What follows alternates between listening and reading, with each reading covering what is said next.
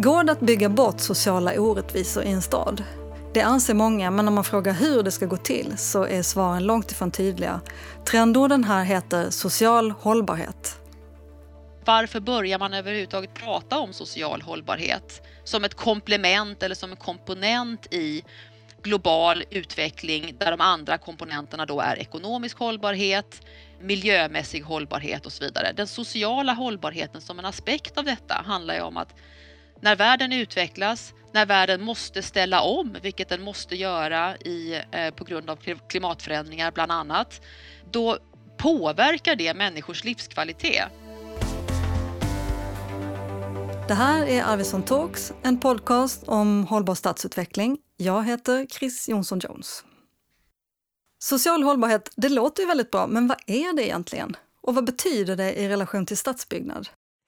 I poddstudion idag har jag med mig Ida-Maria Claesson Frangos som vet väldigt mycket om det här. Välkommen Ida-Maria! Tack! Du är planarkitekt och jobbar på landskapslaget i Stockholm. Kan du inte berätta lite om din roll där på landskapslaget? Ja, jag jobbar med stadsplanering på många olika plan. Mycket som eh, planarkitekt i detaljplaner för olika kommuner. Hur kan, hur, vad har du gjort idag? Hur kan en vanlig dag se ut? Ja, jag har haft lite olika möten med olika projektgrupper som jag arbetar i. Mycket om hur man ska jämka olika intressen i de här projekten. Det kommer vi komma in på mer, tänker mm, jag. Mm. Men liksom hur man ska få ihop frågor kring trafik och hur barn rör sig och växtlighet och, och hur dagvatten ska rinna och så. Så många avvägningar. Mm. Och då har ni på landskapslaget fått ett uppdrag då från en kommun Ja, precis. Och jag jobbar väldigt mycket åt Stockholms stad för tillfället. Mm. Och så har du nyligen varit utlånad till regeringskansliet för att skriva en rapport om social hållbarhet i fysisk planering just. Och ja, den heter Den hålla tvålen och jag tror att alla som är intresserade av de här frågorna har läst åtminstone delar av den rapporten. Va, va, kan du säga vad, vad är det viktigaste du lärde dig med det arbetet? Jag lärde mig jätte jättemycket. Alltså, jag och eh, utredare var Åsa von Sydow och jag var utredningssekreterare. Och vi reste runt tillsammans och träffade många olika typer av aktörer i, i liksom, eh, fastighetsbransch, och stadsutveckling och planeringsbranschen. Eh, eh och eh, alla fick beskriva sin bild av vad vi gör och hur vi gör det och vad det resulterar i och vad det inte resulterar i och hur kan vi komma längre i, i frågor kring social hållbarhet. Och Eh, alla var otroligt generösa med sin liksom, kunskap och vi, ja, jag fick eh, ganska många nya bilder av hur det fungerar egentligen. Fast jag sitter med de här frågorna varje dag så fick jag jättemycket ny kunskap. Vad, är, och vad, vad kan innefattas när man pratar om social hållbarhet i relation till stadsbyggnad eller till byggda miljöer? Ja, det kan ju vara eh, stort och smått. Eh, alltså det kan vara... När man, om man bryter ner frågan till ett stadsbyggnadsprojekt och titta så okej, okay, här ska vi utforma en struktur för en ny stadsdel eller ett nytt kvarter, en skola eller vad det nu kan vara. Så vill vi, vi hitta vad i det här kan bidra till att skapa sociala värden och, och liksom platser som människor mår bra av att vistas i. Det innebär ju allt från liksom goda bostäder, att vi har bra ljusförhållanden i stadsdelen, att det finns eh, grönytor och offentliga platser där man kan liksom mötas och, och verka tillsammans. Alltså man kan få ta del av andra människor och hur man kan eh, skapa förutsättningar. Sen kan man ju aldrig garantera. Men får man komma in med den frågan från början som arkitekt och jobba med, med det så finns ju förutsättningar att bygga upp en sån struktur. Mm. Vem är det som sätter upp kriterierna för social hållbarhet och vem ser till att de håller hela vägen från vision till verklighet? Ja, det är väldigt intressant för att eh, man sätter upp kriterierna genom att arbeta med eh, översiktsplanering. Alla kommuner är skyldiga att ha en översiktsplan som hanterar, alltså som också också måste hantera hållbarhetsfrågorna eh, på många olika sätt. Eh, så där sätter man ju någon slags gemensamma riktlinjer för hur den här kommunen ska utvecklas. Eh, och sen så gör man ju eh, olika typer av exploateringsprojekt som utgår från översiktsplanens visioner och mål. Men där var det, under våra intervjuer så var det många som beskrev för oss just att, eh, att det finns svårigheter där att liksom hålla i de sociala frågorna hela vägen från översiktsplan till exploateringsprojekt och eh, detaljplanering. Att eh, vissa frågor försvinner under vägen. Alltså man kanske har planerat för en viss tomt eh, att den till exempel ska ha en skola eller liknande eh, för att den har bäst förutsättningar för det, till exempel kopplat till kollektivtrafik eller friytor eller vad det kan handla om. Eh, men, men sen kan ju Alltså det kan ju hända någonting annat med den tomten. Att, har du något exempel? Ja, men att det finns politiska intressen i att eh, det kommer ett större företag och säger att här ska vi ha eh, vi, vi vill ha den här tomten för vårt huvudkontor. Och det är ju såklart pengar till kommunen. Då är det ju lätt att den här skolan den får vara någon annanstans. För den är ju en utgift för kommunen, inte en inkomst. Så det är många olika mekanismer som styr vad det faktiskt blir i slutändan. Det tycker jag jag fick en mycket tydligare bild av under vårt utredningsarbete.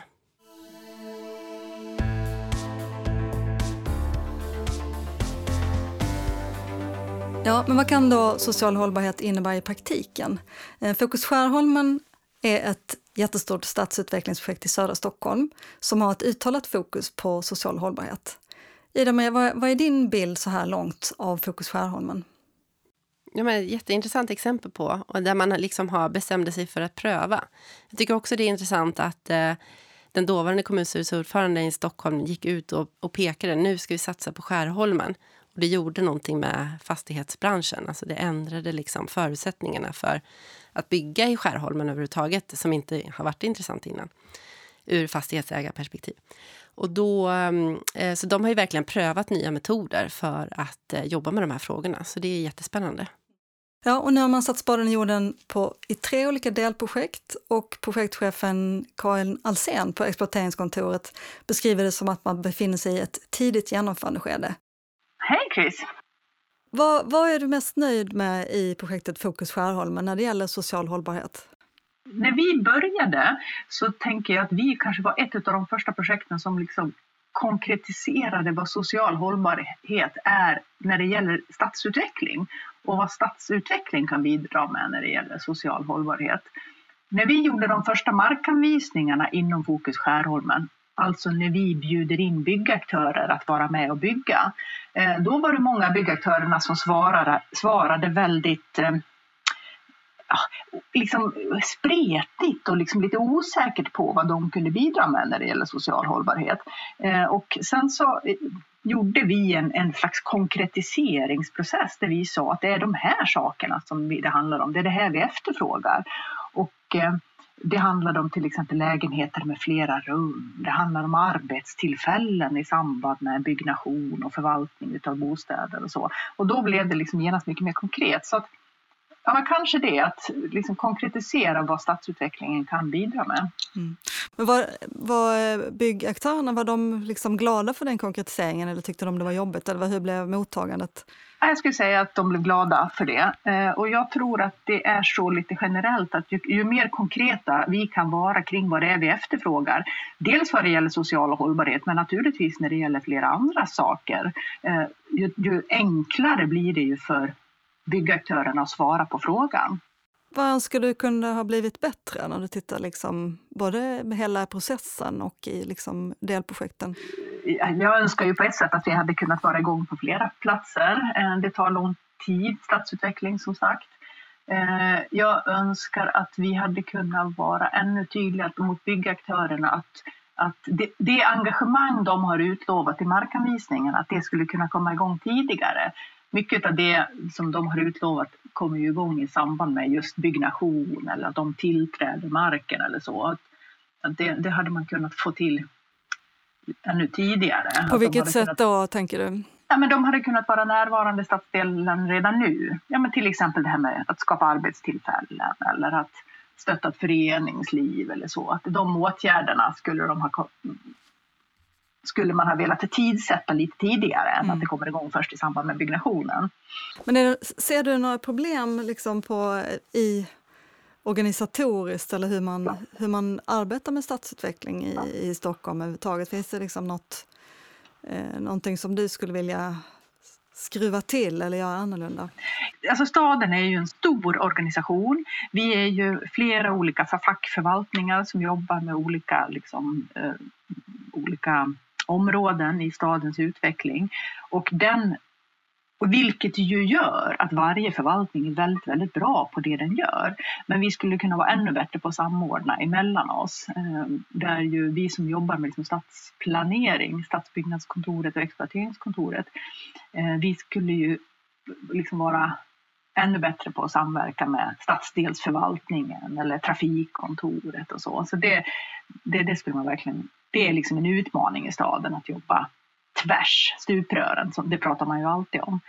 Eh, sen är det ju så att våran projektekonomi bygger ju på att de intäkter vi får när vi säljer marken, det är det som vi investerar i allmän platsmark, i byggandet av gator och parker och, och de offentliga rummen. Och det är klart att i en stadsdel där, där efterfrågan har varit lägre så är markpriserna också lägre och det gör ju att det liksom eh, att det hela tiden är en utmaning att, att få ihop ekonomin helt enkelt. Det är olika förutsättningar i olika delar av staden. Äh, så om man bygger i en annan del av stan där markpriserna är högre så får man till en bättre helhet? Ja, ja alltså då har man ju naturligtvis då har man ju mera pengar att investera i allmän platsmark och i utbyggnad utav det. Så är det. Mm vår tolkning eller liksom vårt sätt att ta hand om det här uppdraget har ju varit att säga att social hållbarhet är att möta lokala behov. Och då är det ju viktigt arbete det här att analysera men vad är de lokala behoven på den här platsen. Um, så att jag tänker att utmaningen med begreppet är ju just att det är liksom eh, än så länge kanske lite liksom luddigt eller otydligt. Om man jämför med ekologisk hållbarhet eller miljöfrågorna, de fick ju liksom ett tydligt fokus och liksom en tydlighet när liksom till exempel energifrågan blev liksom, eh, så, så liksom i fokus och att det också fanns liksom en, en mätbarhet i ekonomi till det. Eh, och det är väl det som jag också liksom ser med, med en slags utmaning med social hållbarhet, att hur kan vi liksom mäta någon slags samhällsekonomisk nytta. Mm. Och hur mycket av ert arbete handlar om det? Ja, ja än så länge ehm, så, så, så, så, har ju, alltså vi räknar ju projektekonomi på exploateringskontoret så att vi har ju inte den typen av liksom, eh, vi mäter inte samhällsekonomisk nytta idag. Det skulle jag liksom önska att man kunde göra på något sätt. Men det är naturligtvis jättesvårt att säga att att härleda eh, en samhällsekonomisk utveckling till just Fokus Skärholmen. Eh, den sociala hållbarheten påverkas ju till väldigt stor utsträckning utav eh, andra makroekonomiska saker förstås. Så jag tänker det är, det är liksom svårare helt enkelt. Men inte desto mindre viktigt. Vad är det värt att en förälder får ett jobb? Vad är det värt i pengar? Det, det är en intressant fråga. Stort tack Karin för att du ville vara med. Ja, men tack själv.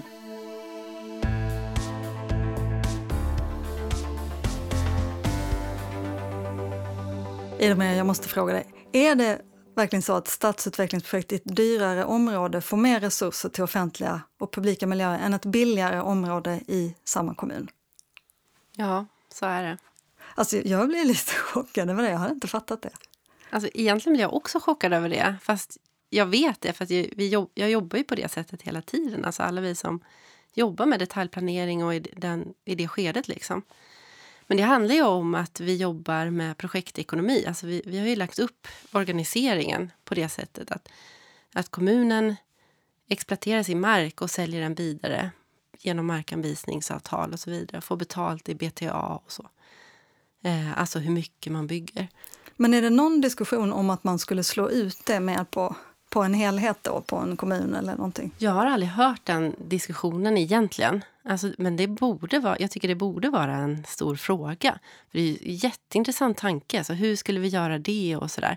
Men eh, vi började liksom få nys om det här under utredningen och började titta på eh, ja, men vi började undersöka det lite kort, men vi hade ingen möjlighet att gå in i det djupare. Och då börjar man ju genast koppla till så här, redovisningslag. Alltså det finns massa Ja, lagar okej. för Mm. kommuner för hur man ska jobba. Och, eh, ett, ett exploateringskontor på en kommun så har man ju skyldighet att sälja till bäst pris. Alltså det, då anser man att det är det som ger mest värde till för skattepengarna eller till liksom kommuninvånarna. Att man förvaltar marken på det sättet. Men det innebär ju då att man jobbar i projekt på det här sättet och att i en stad som till exempel, vi är ju i Stockholm nu, där vet vi att markpriserna skiljer sig åt otroligt mycket över stan. Och så är det ju på andra platser i Sverige också. Det som händer då är ju att oavsett vad man bygger så finns ju en genomförandekostnad som är likadan. Alltså att dra en ledning på ett visst sätt kostar ju lika mycket oavsett vad man gör det. Men intäkterna för att göra det här jobbet är ju olika. Och då får man olika alltså överskott eller vad man ska kalla det för i projekten. Eller den liksom postens summan som kan gå till att utveckla allmän plats, bygga, eh, ja, men bygga parker eller Så det, offentliga institutioner. så det blir finare, bättre, större parker i ett dyrare område. Ja, i praktiken blir det ju så. Det låter ju väldigt orättvist tycker jag. Alltså det sätter ju ett stort ansvar på en kommun att fördela resurser på liksom ett sätt som är bra för invånarna. Alltså var, eh, hur, hur, alltså lägga upp sin, ja men sin fastighets och eh, planering på ett sånt sätt att man ändå kan bygga en simhall eh, där inte intäkterna är som störst utan där den behövs. Men jag vet till exempel att i Fokus Skärholmen så gjorde de ju någon slags Alltså de gjorde en liten speciell variant inom sitt projekt. Och det var att man gjorde ett exploateringsbeslut för alla 16 detaljplaner. I vanliga fall har man ett per detaljplan. Och för dem innebar det ju en frihet att kunna lägga en fotbollsplan där den behövdes, inte i det projektet där pengarna fanns. Vad säger du om det som eh, Karin Alsén sa då om att man inte har tidsatt de sociala insatserna när de ska sätta igång? Är det någonting du känner igen? Eh, ja, alltså när de, eh, som hon sa, var, eh, Ljusfokus Skärholm en av de liksom, första... Alltså det finns några andra kommuner som också har prövat det här med liksom, sociala krav i markanvisnings... Eh, ja, i, markanvisning. Och då, eh, men de är ju en av de första, så det var ju verkligen ett, ett, de testade ju. Och då eh, så tidsatte de inte när eh, insatserna skulle vara gjorda. Och, eh, och det är ju liksom ett medskick, eller ett, ett resultat på något sätt som man får ta med sig Mm. Det, i inget, fortsatt det arbete. finns inget eh, jämförbart om man har liksom gjort på något annat sätt? Det finns det säkert och det här utvecklas ju hela tiden. Alltså jag vet att Örebro har jobbat en del med de här frågorna. Malmö har man jobbat med det. Alltså man, och jag eh, hoppas och tror att det sker mycket liksom kunskapsutbyte mellan de här aktörerna som eh, visar på det här. Och det blir väl också vara vanligare. Jag vet att eh, genom vår kartläggning så kom det fram att när kommunen, de kommuner som har gjort det här, alltså ställt krav, eh, har faktiskt gjort att vissa, alltså, vissa byggbolag har eh, utvecklat sina affärsmodeller för att anpassa sig till det här. Så det får effekter när kommunen ställer krav. Vad tänker du kring vinsten med att det offentliga lägger över en del av ansvaret på sociala frågor till, i det här fallet, byggaktörerna? Ja, men det, det var en fråga som vi ställde oss mycket när vi jobbade med den här utredningen. För att eh, det var nytt för mig då. Alltså jag har inte jobbat så mycket liksom i, i eh, fastighets... Eh, ja, eh, underhåll eller liksom förvaltningsdelen. Eh, liksom. Utan då fick vi lära oss att, att fastighetsbolag går in och gör otroligt mycket saker. Alltså särskilt allmännyttan och det ägs ju av liksom allmänna medel. Men även liksom privata sidan. Och man, man går in, ju mer samhället försvinner i vissa eh, bostadsområden så, så måste liksom fastighetsbolaget gå in och kompensera för samhällsfunktioner som inte finns kvar längre. Till exempel bankomat eller ehm, eh, vård, eh, idrottsfunktioner eh, ja, kompensera när skolan inte är tillräckligt bra och så vidare. Och det, eller eller ehm, när arb, alltså, agera som arbetsförmedling nästan. Men alltså, när du beskriver det här, det låter ju som man pratar om så här avfolkningsbygd i Ja. inre Norrland. Men är, är det så här i, Det i finns många, ja, det finns många stadsdelar där, där de här funktionerna försvinner en efter en efter en. Till exempel forskaren Ann Legeby har ju gjort kartläggning där man tittar på eh, vart, eh, vart det finns vårdinstitutioner i en stad och var man bygger nya och eh, lägger, eh, lagrar över det med hälsotal. Och då ser man ju direkt att det byggs ju inte eh, vård där vården behövs. Och det är ju en snedvridning av vår planering på en stor skala som man inte kan hantera i ett enskilt projekt. Utan det här är ju något, en, en liksom struktur som finns som, som bara pågår. Och, och, det betyder att fastighetsbolagen för att upprätthålla sina fastighetsvärden så måste de gå in och kompensera för det här. Och till exempel Gårdstensbostäder är ju ett exempel på det. De har jobbat under väldigt speciella förhållanden och på ett sätt som nog inte så många andra gör.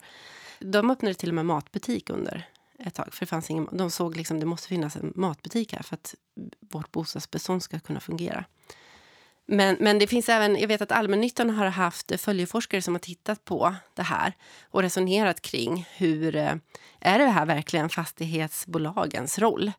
Och, eh, och då kan man tänka så här, eh, det kanske inte står i deras uppdragsbeskrivning, men å andra sidan, ja, de kanske kan göra det lika väl som någon annan. Alltså, jag, jag vet inte. Det är ju någonting som är upp till samhället att bestämma hur mm. det ska vara med det. Mm.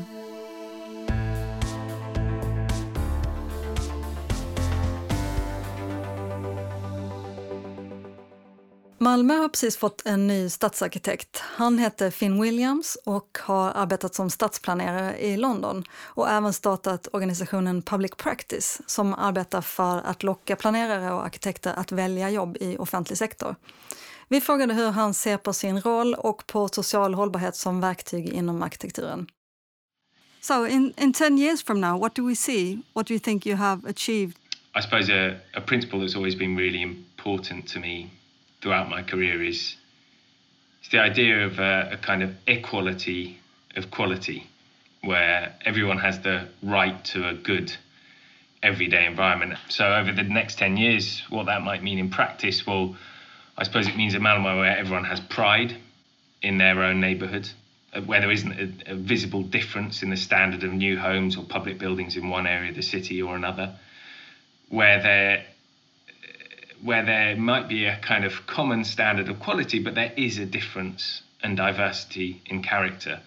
Um, so, as a difference there, how can we make good design the standard without standardizing design? How can we really celebrate the extraordinary diversity of Malmo, which, in my opinion, is one of its greatest strengths? But also, how can we get Malmo to a point when, when no one feels cut off from the rest of the city. And, and for me, that works both ways, where someone who, who who's grown up in Lindingen feels Limhamn is part of their city, and just the same as someone in Limhamn feels Lindingen is part of their city. And, and that, I think those kind of structural changes, that kind of leveling up of quality, doesn't come from building one off projects. It comes from building a culture that lasts and outgrows the ideas of any one person, certainly any one stadsarchitect. Malmö is often described as a divided and segregated city. What do you think architecture and planning can do about that? Mm. In Malmö, of course, there are real issues. I live in Malmö in, in Rosengård, and I hear those kind of challenges from the young people I speak to in my neighbourhood. They say the new places that Malmö has been celebrated for developing over the last 20 years. Places like Västra aren't for them. Uh, and they feel that their friends from other areas don't want to come and visit them in, in Rosengård. Um, they see very real differences in social infrastructure, whether it's just the kind of education they get or, or differences in, and kind of physical barriers uh, around their area. Uh, one example, which which shocks me on a daily basis is I commute back from the uh, Studs who said the City Hall uh, home, uh, the electric scooters that are uh, cast all around Rosengård station because the geofencing area set by the rental companies doesn't extend into Rosengård. Uh, but it goes around the whole rest of the city. So that's so, crazy. So, it's like uh, how many kilometers can it be from? Well, exactly. I mean, and that's what's extraordinary is people talk about Malmo as a very segregated and divided city, and yet physically, it's actually very compact. The whole city can be cycled to or uh, reached on electric scooter in 15, 20 minutes um, from the centre. I think the challenge with this is you need to be really careful not to caught, get caught in a in a kind of deterministic way of looking at it. Um, and by that I mean um, we need to make sure we're not we're not assuming that the built environment is responsible for everything, uh, good or bad. Um, and in many ways, it was that kind of attitude that led to some of the so-called slum clearances in the uh, middle of the 20th century, and, and the construction of some of those million program areas in the first place. The idea that somehow poor living conditions were purely associated with uh, physical fabric, and by demolishing them all and building something brand new, you would you would solve it all. Uh, architecture and planning was never the sole cause of socio- the socioeconomic inequalities, and, and it's not the sole solution. But uh, however, having said all that, of course, if we get it wrong, it really can create problems, and it has created problems um, in the past. So I think some of the, the kind of lessons then for how we can deal with um, socioeconomic inequalities at a, local level through architecture and planning are, are, things like making sure we really understand the values of what's there. You've mentioned a few examples, but what buildings or places are most important? For me, that often comes down to the buildings or places that are the most public, where people have the most shared experiences, places that everyone can engage with. When I was working in London, in, in Croydon, um, we started with East and West Croydon stations, which were the, the kind of front door to the borough. They set people's first impressions and uh, changed that, and you had an opportunity to um, to challenge uh, some of the kind of negative perceptions that people uh, had about Croydon as a place. Um, but it could also be something simple, like a really extraordinary playground. Malmö's full of these extraordinary Tema Lekplatser. You know, what, what could that be on a, on a larger scale? Have you have you identified a, a place that you would like to dig into? Well, I mean, if you take if you if you start with that observation that the symbolic symbolic value is important, then you can't ignore Rosengård if you're going to create a shift in perceptions at that level of symbolic value, then what, what better place to start doing that than somewhere like Rosengård and, and show that um, actually what people perhaps outside Malmö perceive as Malmö's biggest challenge is actually one of its greatest advantages. Now, of course, there are many other extraordinary and different uh, areas across the city that also face um, inequalities, social inequalities, uh, Lindängen, Holme, Kroksbäck, Kirseberg, Seved. Um, but how could uh, Rosengård in particular, I think because of its significance, perhaps even nationally, internationally, uh, be somewhere where you can really test and show uh, different approaches to kind of valuing the existing and, and go from a, a, situation where perhaps that diversity of an area like Rosengård has been at best tolerated to, to a situation where you're genuinely celebrating it. I uh, have only one last question and that is uh, hur kommer det sig att du pratar svenska? I mean, uh, jag pratar svenska inte så väl uh, kan man säga men um, nej, jag varit tillsammans med um, min svensk sambo för en, knappt 15 år, 16 år nu. Um, men vi har bott i London hela tiden. Hon kommer från Göteborg. Vi har flyttat fram och tillbaks uh, från London till Göteborg över semestern. Um, men det är en helt annan grej. Jobba på svenska än prata svenska hemma, har jag märkt. Um, och uh, ja, just nu, ja, jag lyssnar på svenska. Um, ja, typ småprata äh, små, um, på, på svenska, men um, uh, när det gäller innehållet uh, går jag över till engelska. Um, men it's early days, one month in, and I'm hoping that um, no, if we have another conversation in a year's time, um, there'll be far less English in it. Thank you very much, Finn Williams. It's been a pleasure talking to you. Thank you so much. Thanks for having me.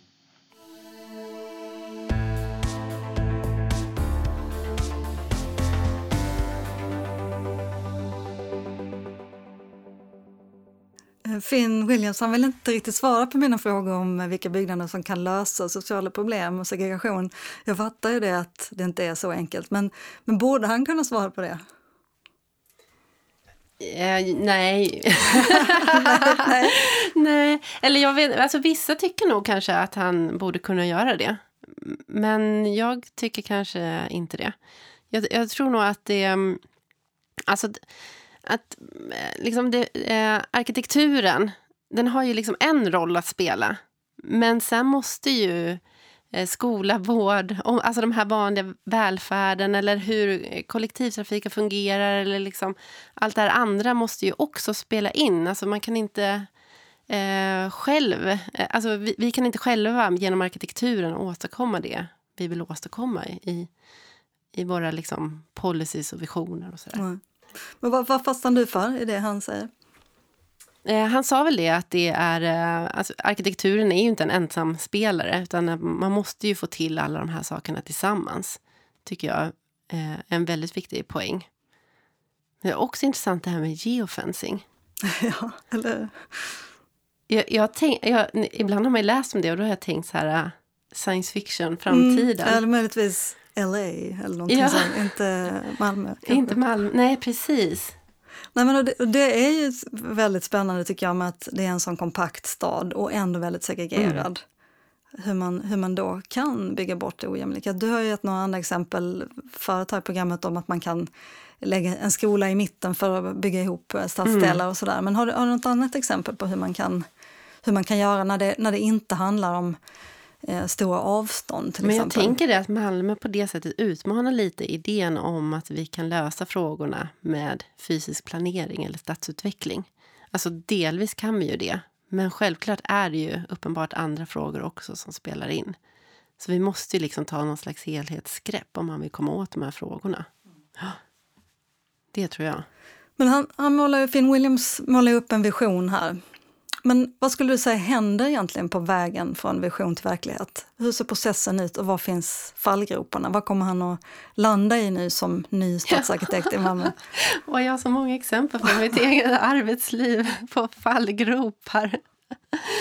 ja, jag vet inte. Det kan väl vara allt från att eh, projekt fastnar i flera år för att man måste utreda skyfall som man plötsligt får nys om. Och då förändras förutsättningarna och kostnader och då måste man ändra den fysiska strukturen för att få ihop kalkylen. Och det är ju så att tekniska frågor, alltså de måste ju lösas. Alltså det måste ju tekniskt fungera för att vi ska kunna bygga det vi föreslår.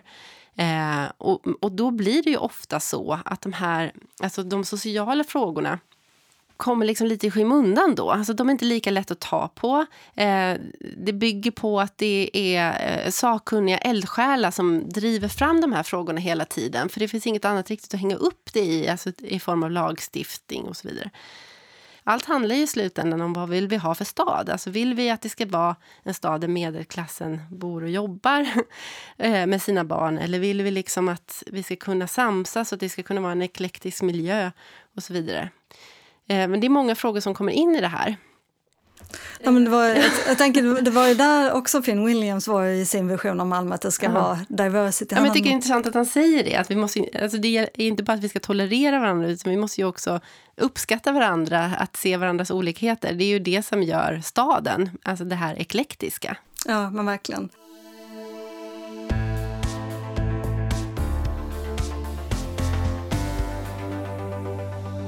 Ja, men det jag, det jag inser mer och mer är att social hållbarhet är ett fluffigt begrepp som kan betyda allt och ingenting. Och jag tänker att det delvis måste bero på att lösningarna på sociala problem har en väldigt skarp politisk skiljelinje mellan hårdare tag på ena sidan och förebyggande insatser på den andra. Eller vad tänker du? Ja, men verkligen. Kan bara hålla med. ja, men hur ska vi då göra för att veta vad vi pratar om? Och bygga på politiska visioner och beslut istället för vaga påståenden. Vi tog hjälp av Lena Haldenius som är professor i mänskliga rättigheter på Lunds universitet och har funderat massor på hur vi använder politiska begrepp. Alltså det här med, om man ska börja med att säga någonting om, om den här terminologin social hållbarhet så, så tror jag att det går ju delvis så går det ju mode också i hur vi talar om om politiska eller sociala investeringar eller satsningar eller, eller, eh, eller så. Varför börjar man överhuvudtaget prata om social hållbarhet som ett komplement eller som en komponent i global utveckling där de andra komponenterna då är ekonomisk hållbarhet, eh, miljömässig hållbarhet och så vidare. Den sociala hållbarheten som en aspekt av detta handlar ju om att när världen utvecklas, när världen måste ställa om, vilket den måste göra i, eh, på grund av klimatförändringar bland annat, då påverkar det människors livskvalitet.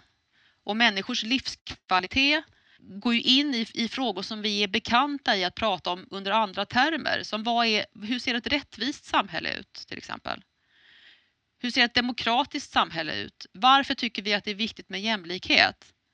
Och det som, den komponenten som jag tycker att hållbarhetsterminologin bidrar med till det under förutsättning att vi håller diskussionen vid liv om vad vi menar med det är att det ger ett fram, framåtblickande perspektiv också. När vi pratar om rättvisa så menar vi inte bara hur skulle rättvis fördelning av resurser se ut här och nu?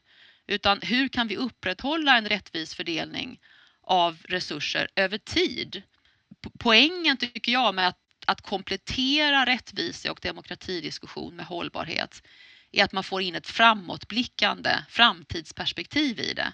Men det kan aldrig ersätta diskussioner om rättvisa, demokrati och en inkluderande eh, kultur. Men det, och, och, det är väl det som jag tycker kanske är lite risken att det gör, att nu är det hållbarhet allting ska paketeras om.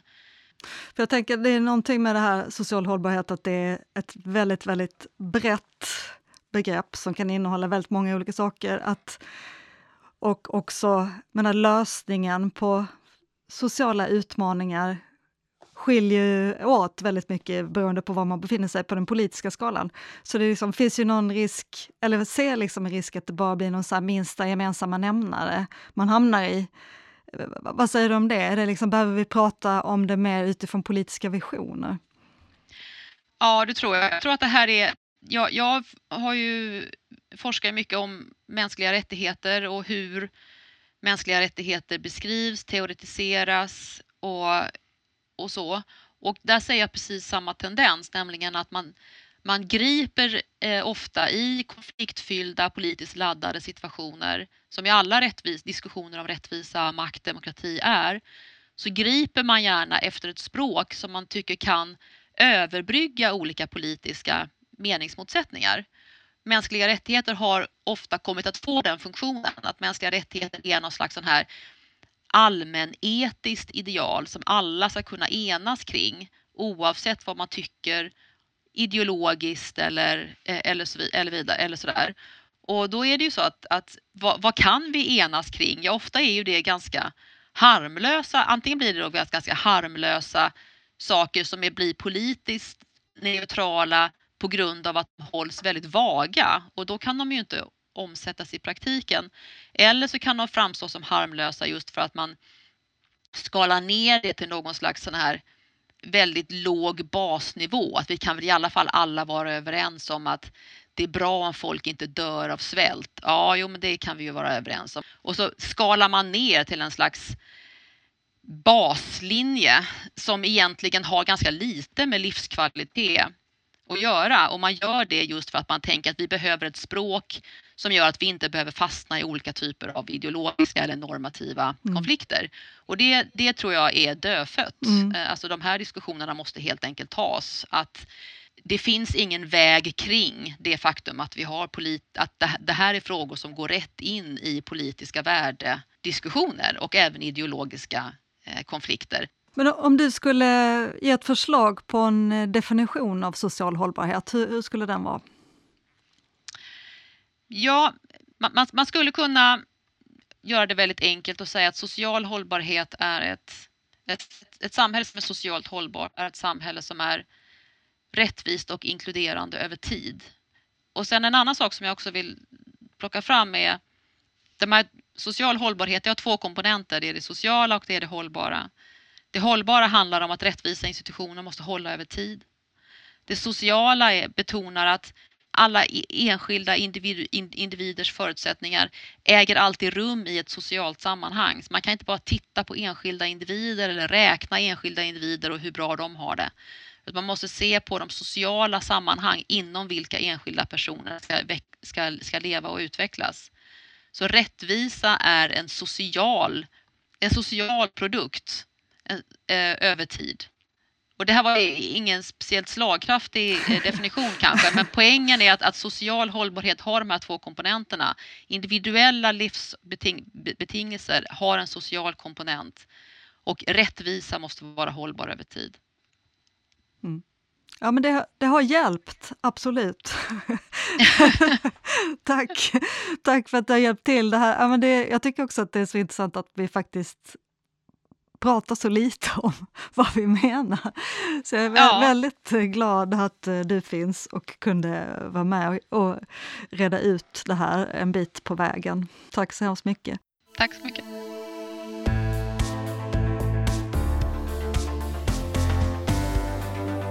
Ja, Irma, vad, vad tänker du om det Lena Hallenius säger? Jag tycker det var jättespännande. Jag lärde mig nya saker.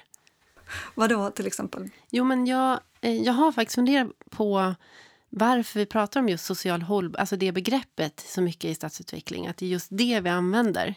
Och sen eh, Åsa som var utredare för den hala tvålen, hon är en väldigt klok person. Och hon sa när vi började att vi har inte tid att eh, ta reda på vad social hållbarhet betyder för då kommer vi fastna bara i den frågan. Så vi la liksom inte energi på det utan vi lät andra förklara för oss vad det betyder och insåg att det betyder ju väldigt olika saker beroende på eh, vilket perspektiv man har och vilken aktör man är på i, i stadsutveckling. Eh, och då tycker jag att hon förklarar det här på ett sätt som gör det otroligt begripligt för mig varför vi använder just det här begreppet. För att jag har bara kopplat det till de globala målen att vi pratar alltid om hållbarhet och det är jätteviktigt för vi måste, eh, liksom, vi har en klimatkris och var, allt. Eh, men, men det hon säger är ju att det handlar ju om om eh, liksom, över tid. Alltså hon lägger till det här tidsbegreppet på ett väldigt tydligt sätt som jag inte, jag har inte tänkt på det på det sättet innan. Jag tycker Nej, det var jättebra. jag, jag tycker också det var väldigt, väldigt bra för att alltså, i någon slags grund eller för länge sedan eller något så tänker jag att då menade vi det med hållbarhet. Men vi har slutat mena det för det har liksom blivit, hållbarhet är liksom något sånt jätte jätte, jättebegrepp. Ja, och ibland vill jag bara säga så här, äh, ja, jag vill att det ska vara hållbart, för att jag, alltså att jag vill att det ska hålla. Ja. men då kan man inte säga det, för att då betyder det någonting annat. Ja, massa andra saker. Nej, men jag mm. tyckte det var jätteviktigt och bra tillägg, det här med mm. att det ska vara över tid. Och jag tycker vi, alltså, i, i min yrkesroll så hamnar man ofta alltså, i nästan liksom filosofiska termer för att projekten kan vara på så otroligt långt tidsspann. Alltså häromdagen satt vi i diskussion om hur, hur ska det bli här när den här stadsdelen är klar om 27 år? då, alltså, vad gör, vilken värld lever vi i om 27 ja, år? Ja. Det är nästan obegripligt att förstå. Så just den här tidsaspekten är ju viktigare och jag tycker att vi kanske inte är jätteduktiga på att hantera den ändå. Alltså vi lever i en om, om, liksom väldigt föränderlig värld eh, som kräver mycket liksom, omställningskraft egentligen av oss. Och eh, vi har nog lite svårt att hantera det, tror jag. Men nu vet jag varför utredningen heter Den hala tvålen. Alltså, det är så svårt begrepp. Och dessutom är det över tid. Det är jättesvåra frågor. Du sa någonting när vi förberedde det här programmet också om att inte bara se hållbarhet som ett mål utan som en praktik. Mm. Kan du utveckla det lite? Ja, men det var en av de definitioner, definitioner som kom till oss eh, i vårt arbete. Att det är ju någonting vi gör, det är inte någonting vi ska nå. Och eh, det kan jag verkligen hålla med om. Och då handlar det ju om allt om hur projekten eh, utförs, alltså hur de gör ehm, och, hur, ehm, och hur, vad blir resultatet. Alltså, hur kommer vi leva om 27 år? Jag tycker det är liksom en hisnande mm. fråga på något sätt. Alltså det känns väl, vi kommer antagligen inte säga just social hållbarhet i alla fall. Det kan, vi, i alla fall, det kan vi, klubb, vi klubba, nog, tycker jag. Då har vi nog tröttnat på det. Då har vi slutat prata om det. Undrar vad vi pratar om då. Ja. Det, vi får ses här om 27 år. Ja, ja, i, I del två om social hållbarhet ska vi bena ut hur man egentligen kan följa upp och mäta investeringar i sociala värden. Och då blir det säkert krångligt igen. På arvidssonstiftelsen.se kan du läsa mer om de som har medverkat och så delar vi några länkar till bra läsning till den hala tvålen till exempel. Klicka på Arvidsson Talks. Stort tack Ida-Maria Claesson Frangos för att du har varit med. Tack! Det var jätteroligt att vara med. Vi hörs i nästa avsnitt. Tack för idag. Hej då!